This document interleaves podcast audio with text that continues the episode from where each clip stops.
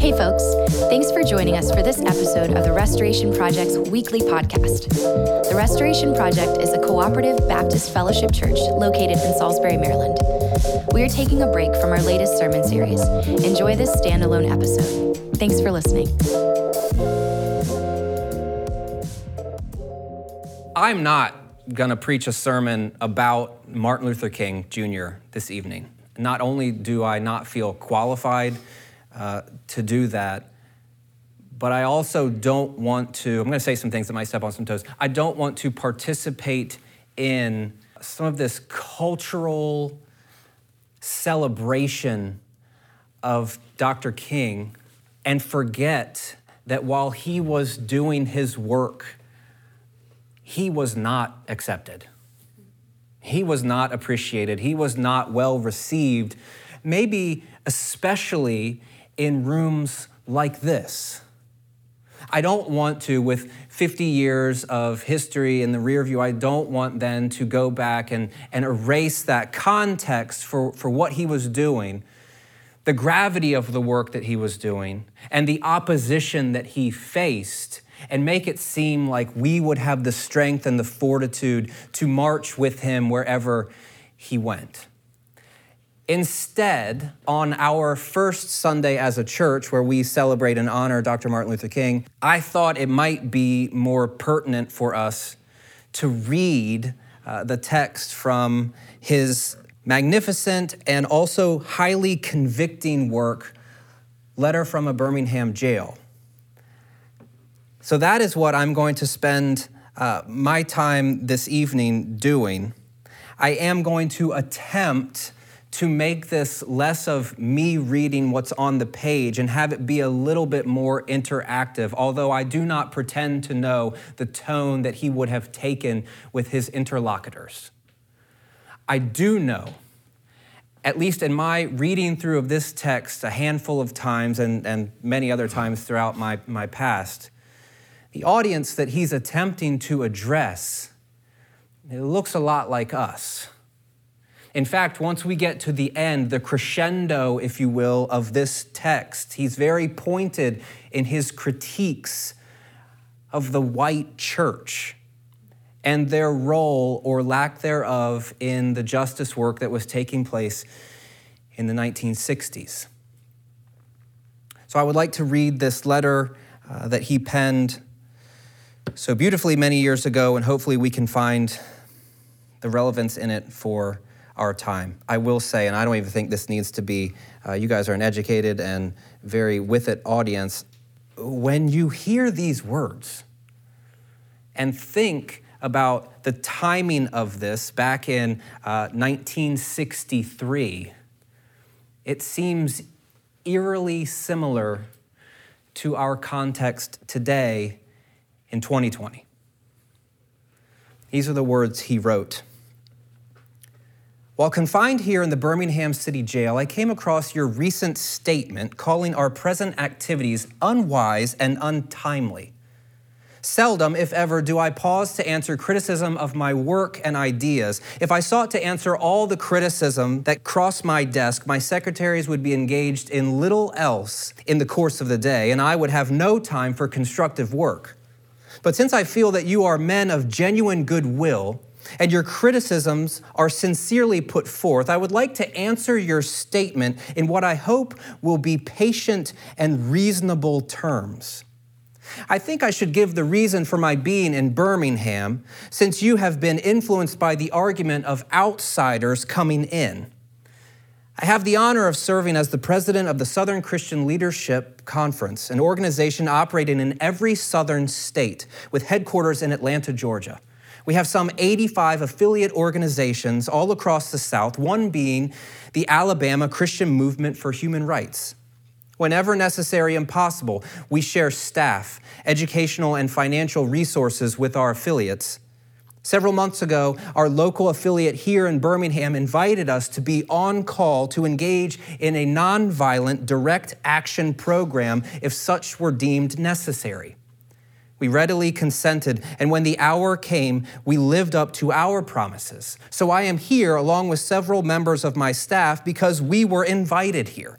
I am here because I have basic organizational ties here. Beyond this, I am in Birmingham because injustice is here.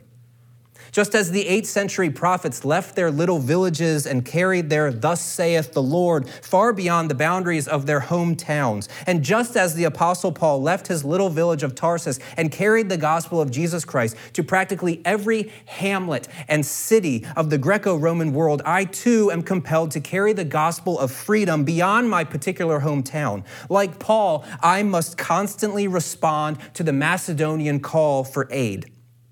Moreover, I am cognizant of the interrelatedness of all communities and states. I cannot sit idly by in Atlanta and not be concerned about what happens in Birmingham. Injustice anywhere is a threat to justice everywhere. We are caught in an inescapable network of mutuality tied in a single garment of destiny. Whatever affects one directly affects all indirectly. Never again can we afford to live with the narrow provincial outside agitator idea. Anyone who lives inside the United States can never be considered an outsider. You deplore the demonstrations that are presently taking place in Birmingham, but I am sorry that your statement did not express a similar concern for the conditions that brought the demonstrations into being. I am sure that each of you would want to go beyond the superficial social analyst who looks merely at effects and does not grapple with underlying causes. I would not hesitate to say that it is unfortunate that so called demonstrations are taking place in Birmingham at this time, but I would say in more emphatic terms that it is even more unfortunate that the white power structure of this city left the Negro community with no other alternative. In any nonviolent campaign, there's four basic steps collection of the facts to determine whether injustices are alive, negotiation, self purification, and direct action. We have gone through all of these steps in Birmingham. There can be no gainsaying of the fact that racial injustice engulfs this community. Birmingham is probably the most thoroughly segregated city in the United States. Its ugly record of police brutality is known in every section of this country. Its unjust treatment of Negroes in the courts is a notorious reality. There have been more unsolved bombings of Negro homes and churches in Birmingham than in any other city in this nation. These are the hard, brutal, and unbelievable facts. On the basis of them, Negro leaders sought to negotiate with the city fathers. But the political leaders consistently refused to engage in good faith negotiation. Then came the opportunity last September to talk with some of the leaders of the economic community. In these negotiating sessions, certain promises were made by the merchants, such as the promise to remove the humiliating racial signs from the stores. On the basis of these promises, Reverend Shuttlesworth and the leaders of the Alabama Christian Movement for Human Rights agreed to call a moratorium on any type of demonstration. As the weeks and months unfolded, we realized that we were the victims of a broken promise the signs remained. As in so many experiences of the past, we were confronted with blasted hopes, and the dark shadow of a deep disappointment settled upon us. So we had no alternative except that of preparing for direct action, whereby we would present our very bodies as a means of laying our case before the conscience of the local and national community. We were not unmindful of the difficulties involved. So we decided to go through a process of self purification. We started having workshops on nonviolence and repeatedly asked ourselves the questions Are you able to accept the blows without retaliation?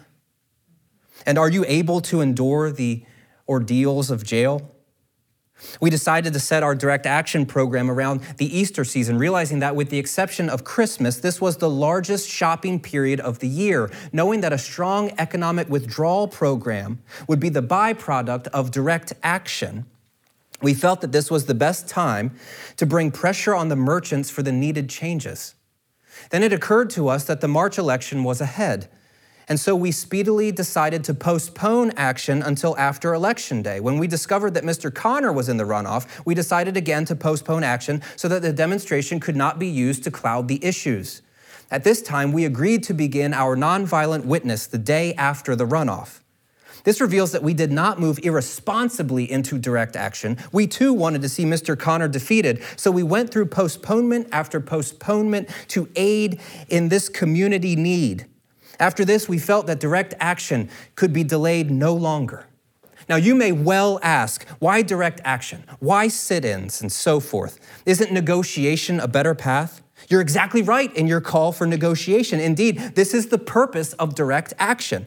Nonviolent direct action seeks to create such a crisis and establish such creative tension that a community that has consistently refused to negotiate is forced to confront the issue. It seeks so to dramatize the issue that it can no longer be ignored. I just referred to the creation of tension as a part of the work of a nonviolent resistor. This may sound rather shocking, but I confess that I am not afraid of the word tension. I have earnestly worked and preached against violent tension, but there is a type of constructive nonviolent tension that is necessary for growth. Just as Socrates felt that it was necessary to create a tension in the mind so that individuals could rise from the bondage of myths and half truths to the unfettered realm of creative analysis and objective appraisal, we must see the need of having nonviolent gadflies to create the kind of tension in society that will help men to rise from the dark dark depths of prejudice and racism to the majestic heights of understanding and brotherhood. So, the purpose of direct action is to create a situation so crisis packed that it will inevitably open the door to negotiation. We therefore concur with you in your call for negotiation. Too long has our beloved Southland been bogged down in the tragic attempt to live in monologue rather than dialogue. One of the basic points of your statement is that our acts are untimely. Some have asked, why didn't you give the new administration time to act? The only answer that I can give to this inquiry is that the new administration must be prodded about as much as the outgoing one before it acts. We will be sadly mistaken if we feel that the election of Mr. Boutwell will bring the millennium to Birmingham. While Mr. Boutwell is much more articulate and gentle than Mr. Connor, they are both segregationists dedicated to the task of maintaining the status quo. The hope I see in Mr. Boutwell is that he will be reasonable enough to see the futility of massive resistance to desegregation. But he will not see this without pressure from the devotees of civil rights. My friends, I must say to you that we have not made a single gain in civil rights without determined legal and nonviolent pressure. History is the long and tragic story of the fact that privileged groups seldom give up their privileges voluntarily. Individuals may see the moral light and voluntarily give up their unjust posture, but as Reinhold Niebuhr has reminded us, groups are more immoral than individuals. We know through painful experience that freedom is never voluntarily given by the oppressor it must be demanded by the oppressed. Frankly, I have never yet engaged in a direct action movement that was well timed according to the timetable of those who have not suffered unduly from the disease of segregation. For years now, I have heard the word wait. It rings in the ear of every Negro with a piercing familiarity. This wait has almost always meant never. It has been a tranquilizing thalidomide, relieving the emotional stress for a moment only to give birth to an ill formed infant of frustration. We must come to see with the distinguished jurist of yesterday that justice too long delayed is justice denied we have waited more than 340 years for our God given and constitutional rights. the nations of Asia and Africa are moving with jet like speed toward the goal of political independence, and we still creep at horse and buggy pace toward the gaining of a cup of coffee at a lunch counter. I guess it is easy for those who have never felt the stinging darts of segregation to say, wait.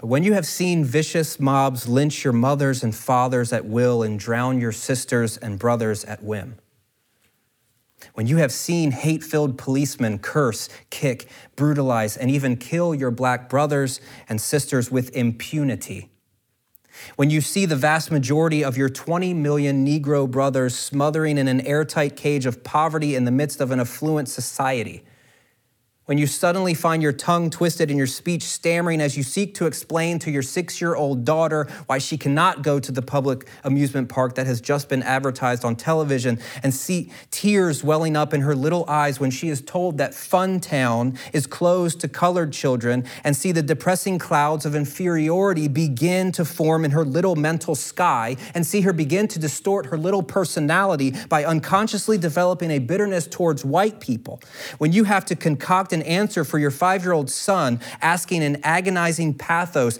Daddy, why do white people treat colored people so mean? When you have to take a cross country drive and find it necessary to sleep night after night in the uncomfortable corners of your automobile because no hotel will accept you. When you are humiliated day in and day out by nagging signs reading white and colored. When your first name becomes the N word and your middle name becomes boy and your last name becomes John. When your wife and mother are never given the respected title Mrs. When you are harried by day and haunted by night by the fact that you are a Negro living constantly at tiptoe stance, never knowing what to expect, and plagued with inner fears and outer resentments, when you are forever fighting a degenerating sense of nobodiness, then you will understand why we find it difficult to wait. There comes a time when the cup of endurance runs over and men are no longer willing to be plunged into an abyss of injustice where they experience the bleakness of corroding despair. I hope, sirs, that you can understand our legitimate and unavoidable impatience. You express a great deal of anxiety over our willingness to break laws. This is certainly a legitimate concern since we are so diligently urging people to obey the Supreme Court's decision of 1954 outlawing segregation in the public schools. It is rather strange and paradoxical to find us consciously breaking laws. One may well ask how can you advocate breaking some laws and obeying others? The answer is found in the fact that there are two types of laws there are unjust laws and there are just laws. I would agree with St. Augustine that an unjust law is no law at all. Now, what's the difference between these two? How does one determine when a law is just or unjust? A just law is a man made code that squares with the moral law or the law of God. An unjust law is a code that is out of harmony with the moral law. To put it in the terms of St. Thomas Aquinas, an unjust law is a human law that is not rooted in eternal and natural law. Any law that uplifts human personality is just. Any law that degrades human personality is unjust. All segregation statutes are unjust because segregation distorts the soul and damages the personality. It gives the segregator a false sense of superiority and the segregated a false sense of inferiority. To use the words of Martin Buber, the great Jewish philosopher, segregation substitutes an I it relationship for the I thou relationship and ends up relegating persons to the status of things. So, segregation is not only politically and economically and sociologically unsound, but it is morally wrong and sinful.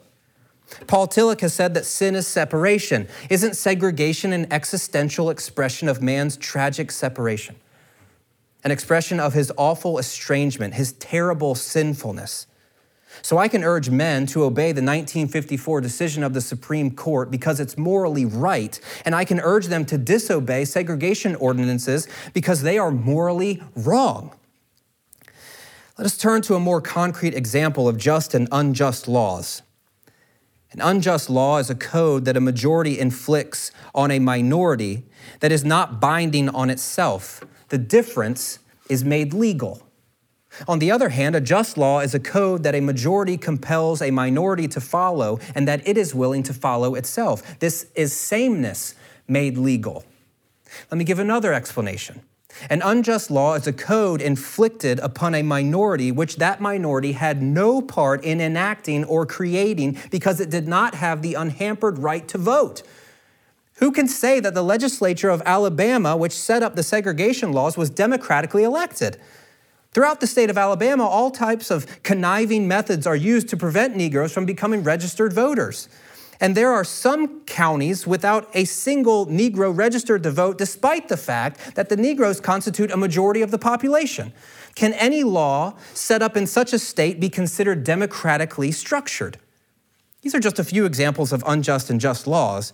There are some instances when a law is just on its uh, when, it's, when it's just on its face and unjust in its application. For instance, I was arrested on Friday on a charge of parading without a permit. Now, there's nothing wrong with an ordinance which requires a permit for a parade, but when the ordinance is used to preserve segregation and to deny citizens their First Amendment privilege of peaceful assembly and peaceful protest, then it becomes unjust.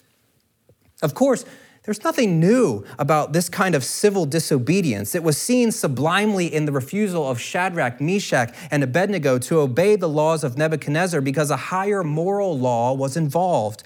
It was practiced superbly by the early Christians who were willing to face hungry lions and the excruciating pain of chopping blocks before submitting to certain unjust laws of the Roman Empire. To a degree, academic freedom is a reality today because Socrates practiced civil disobedience. We can never forget that everything Hitler did in Germany was legal and everything the Hungarian freedom fighters did in Hungary was illegal. It was illegal to aid and comfort a Jew in Hitler's Germany, but I am sure that if I had lived in Germany during, during that time, I would have aided and comforted my Jewish brothers, even though it was illegal. If I lived in a communist country today where certain principles dear to the Christian faith are suppressed, I believe I would openly advocate disobeying these anti religious laws. I must make two confessions to you, my Christian and Jewish brothers. First, I must confess that over the last few years, I have been gravely disappointed with the white moderate. I have almost reached the regrettable conclusion that the Negro's great stumbling block in the stride toward freedom is not the white citizen's counselor or the Ku Klux Klanner, but the white moderate who is more devoted to order than justice, who prefers a negative peace, which is the absence of tension, to a positive peace, which is the presence of justice, who constantly says, oh, I agree with you in the goal that you seek, but I can't agree with your methods of direct action, who paternalistically feels that he can set the timetable for another man's freedom, who lives by the myth of time, and who constantly advises the Negro to wait until a more convenient time. Shallow understanding from people of goodwill is more frustrating than absolute misunderstanding from people of ill will. Lukewarm acceptance is much more bewildering than outright rejection. In your statement, you asserted that our actions, even though peaceful, must be condemned because they uh, precipitate violence. But can this assertion be true? Can it be logically made? Isn't this like condemning the robbed man because his possession of money precipitated the evil act of robbery? Isn't this like condemning Socrates because his unswerving commitment to truth and his philosophical delvings precipitated the misguided popular mind to make him drink the hemlock? Isn't this like condemning Jesus because his unique God consciousness and never ceasing devotion to his will precipitated the evil act of crucifixion? We must come to see, as federal courts have consistently affirmed, that it is immoral to urge an individual to withdraw his efforts to gain his basic constitutional rights because the quest precipitates violence. Society must protect the robbed and punish the robber. I had also hoped that the white moderate would reject the myth of time. I received a letter this morning from a white brother in Texas which said, all Christians know that the colored people will receive equal rights eventually, but is it possible that you are in too great of a religious hurry? It has taken Christianity almost 2,000 years to accomplish what it has. The teachings of Christ take time to come to earth. All that is said here grows out of the tragic misconception of time. It is the strangely irrational notion that there is something in the very flow of time that will inevitably cure all ills. Actually, time is neutral. It can be used either destructively or constructively. I'm coming to feel that the people of ill will have used time much more effectively than the people of goodwill. We will have to repent in this generation not merely for the vitriolic words and actions of bad people, but for the appalling silence of the good people. We must come to see that human progress never rolls in on the wheels of inevitability. It comes through the tireless efforts and persistent work of men willing to be co workers with God. And without this hard work, time itself becomes an ally of the forces of social stagnation. You spoke of our activity in Birmingham as extreme. At first, I was rather disappointed that fellow clergymen would see my nonviolent efforts as those of an extremist.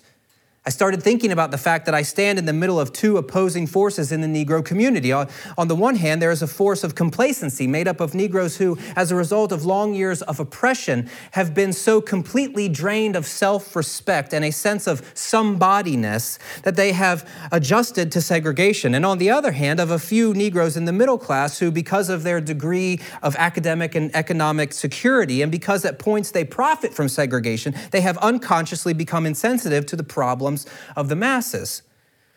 The other force is one of bitterness and hatred, and it comes perilously close to advocating violence. It is expressed in the various black nationalist groups that are springing up over the nation, the largest and best known being Elijah Muhammad's Muslim movement. This movement is nourished by the contemporary frustration over the continued existence of racial discrimination. It's made up of people who have lost faith in America, who have absolutely repudiated Christianity, and who have concluded that the white man is an incurable devil.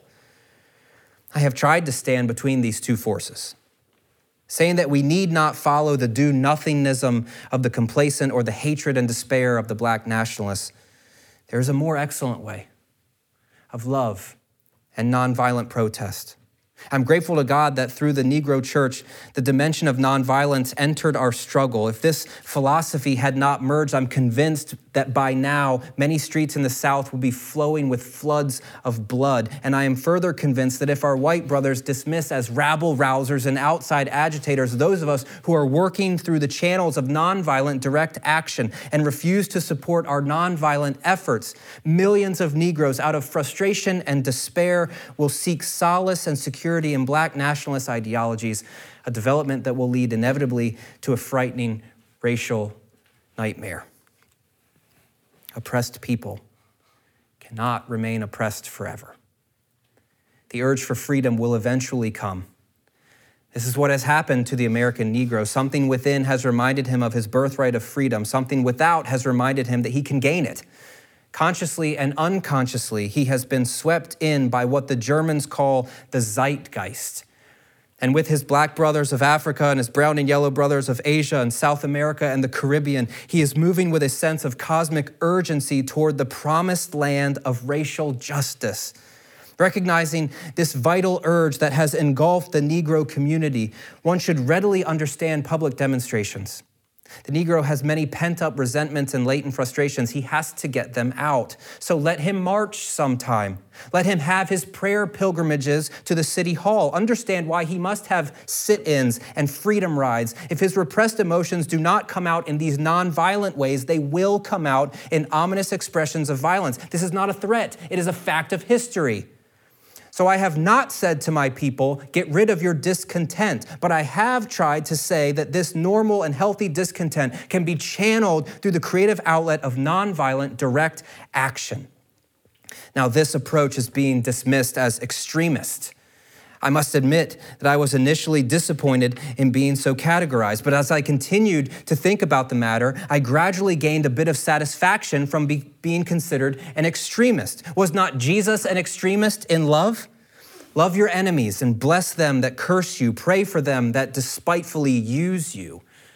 Was not Amos an extremist for justice?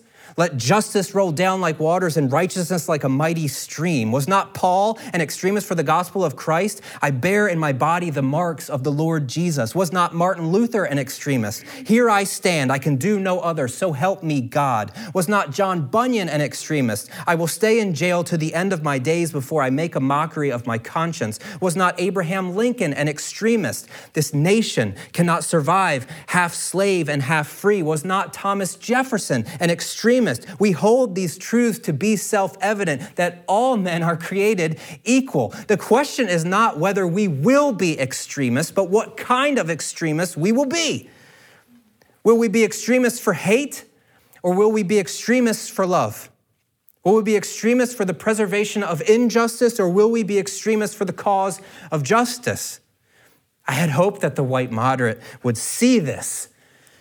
Maybe I was too optimistic. Maybe I expected too much.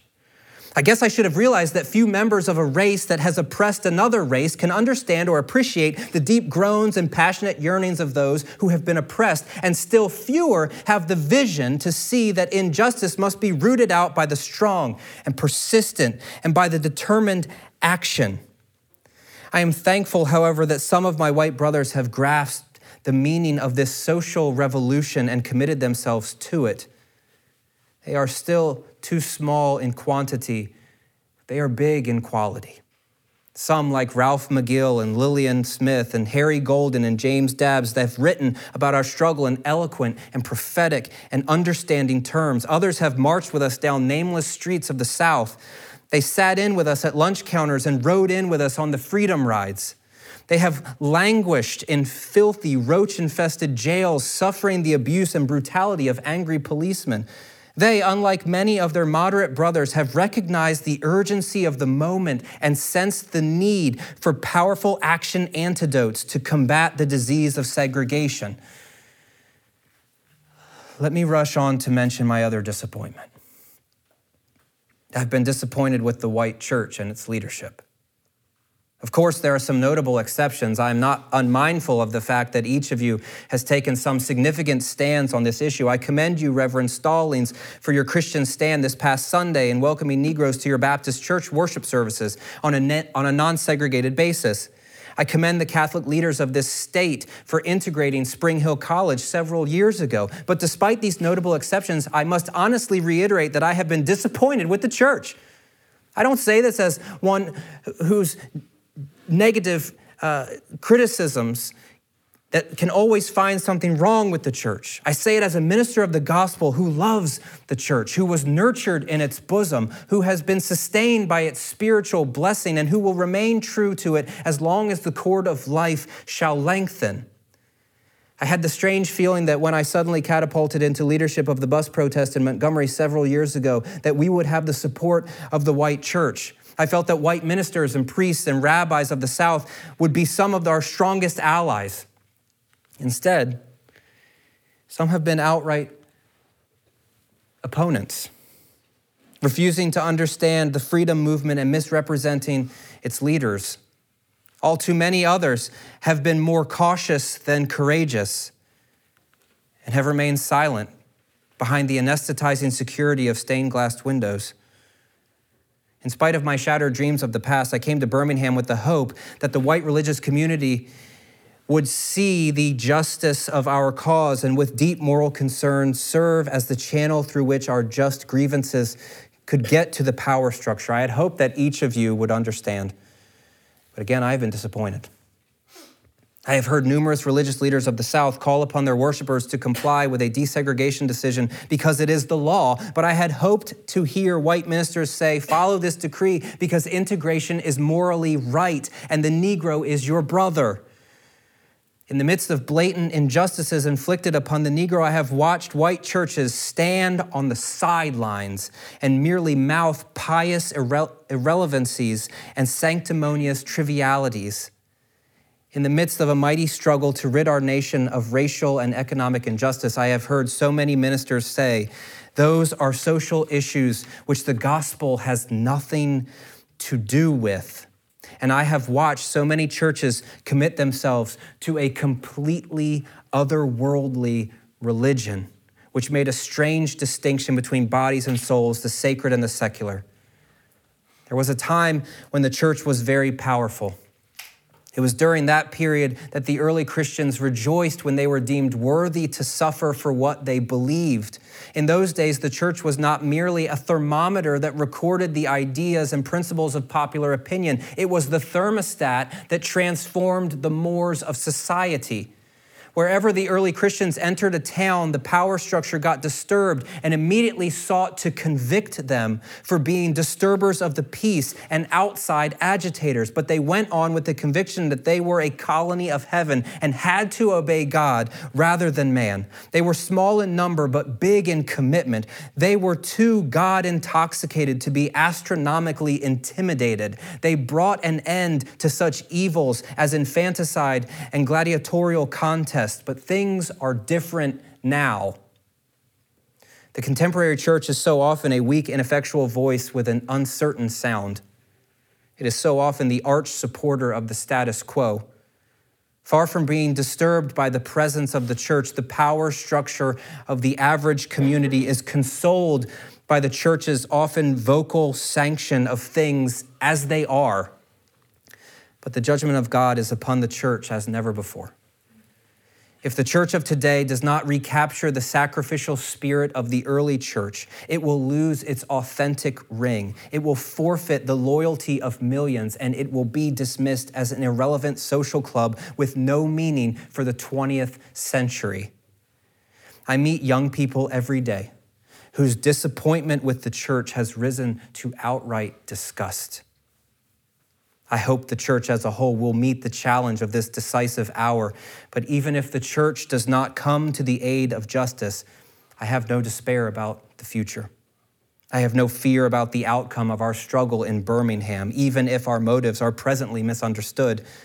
We will reach the goal of freedom in Birmingham and all over the nation because the goal of America is freedom Abused and scorned though we may be, our destiny is tied up with the destiny of America. Before the pilgrims landed at Plymouth, we were here. Before the pen of Jefferson scratched across the pages of history the majestic word of the Declaration of Independence, we were here. For more than two centuries, our foreparents labored here without wages. They made cotton king, and they built the homes of their masters in the midst of brutal injustice and shameful humiliation. And yet, out of a bottomless vitality, our people continue to thrive and develop. If the inexpressible cruelties of slavery could not stop us, the opposition we now face will surely fail. We will win our freedom because the sacred heritage of our nation and the eternal will of God are embodied in our echoing demands. I must close now. But before closing, I'm impelled to mention one other point in your statement that troubled me profoundly. You warmly commended the Birmingham police for keeping order and preventing violence. I don't believe you would have so warmly commended the police force if you had seen its angry, violent dogs literally biting six unarmed, nonviolent Negroes. I don't believe you would so quickly commend the policemen if you would observe their ugly and inhuman treatment of Negroes here in the city jail. If you would watch them push and curse old Negro women and young Negro girls if you would see them slap and kick old Negro men and young boys, if you would observe them, as they did on two occasions, refusing to give us food because we wanted to sing our grace together. I'm sorry that I can't join you in your praise for the police department. It is true that they have been rather disciplined in their public handling of demonstrators. In this sense, they have been publicly nonviolent, but for what purpose? To preserve the evil system of segregation. Over the last few years, I have consistently preached that nonviolence demands that the means we use must be as pure as the ends that we seek. So I have tried to make it clear that it is wrong to use immoral means to attain moral ends. But now I must affirm that it is just as wrong, or even more, to use moral means to preserve immoral ends. I wish you had commended the Negro demonstrators of Birmingham for their sublime courage, their willingness to suffer, and their amazing discipline in the midst of the most inhuman provocation. One day, the South will recognize its real heroes. They will be the James Merediths, courageously and with a majestic sense of purpose, facing jeering and hostile mobs and the agonizing loneliness that characterizes the life of the pioneer. They will be old, oppressed, battered Negro women, symbolized in the 72 year old woman of Montgomery, Alabama, who rose up with a sense of dignity and with her people decided not to ride the segregated buses and responded to one who inquired about her tiredness with ungrammatical profundity My feet is tired, but my soul is rested. They will be the young high school and college students, young ministers of the gospel, and a host of their elders courageously and non-violently sitting in at the lunch counters and willingly going to jail for conscience's sake. One day the South will know that when these disinherited children of God sat down at lunch counters, they were in reality standing up for the best in the American dream and the most sacred values in our Judeo Christian heritage. Never before have I written a letter this long, or should I say a book. I'm afraid that this is much too long to take your, your, precious, your precious time. I can assure you that it would have been much shorter if I had been writing from a comfortable desk. But what else is there to do when you are alone for days in the dull monotony of a narrow jail, other than write long letters, think strange thoughts, and pray long prayers? If I have said anything in this letter that is an understatement of the truth and is indicative of an unreasonable impatience, I beg you to forgive me. If I have said anything in this letter that is an overstatement of the truth and is indicative of my having a patience that makes me patient with anything less than brotherhood, I beg God forgive me. Yours for the cause of peace and brotherhood, Martin Luther King Jr.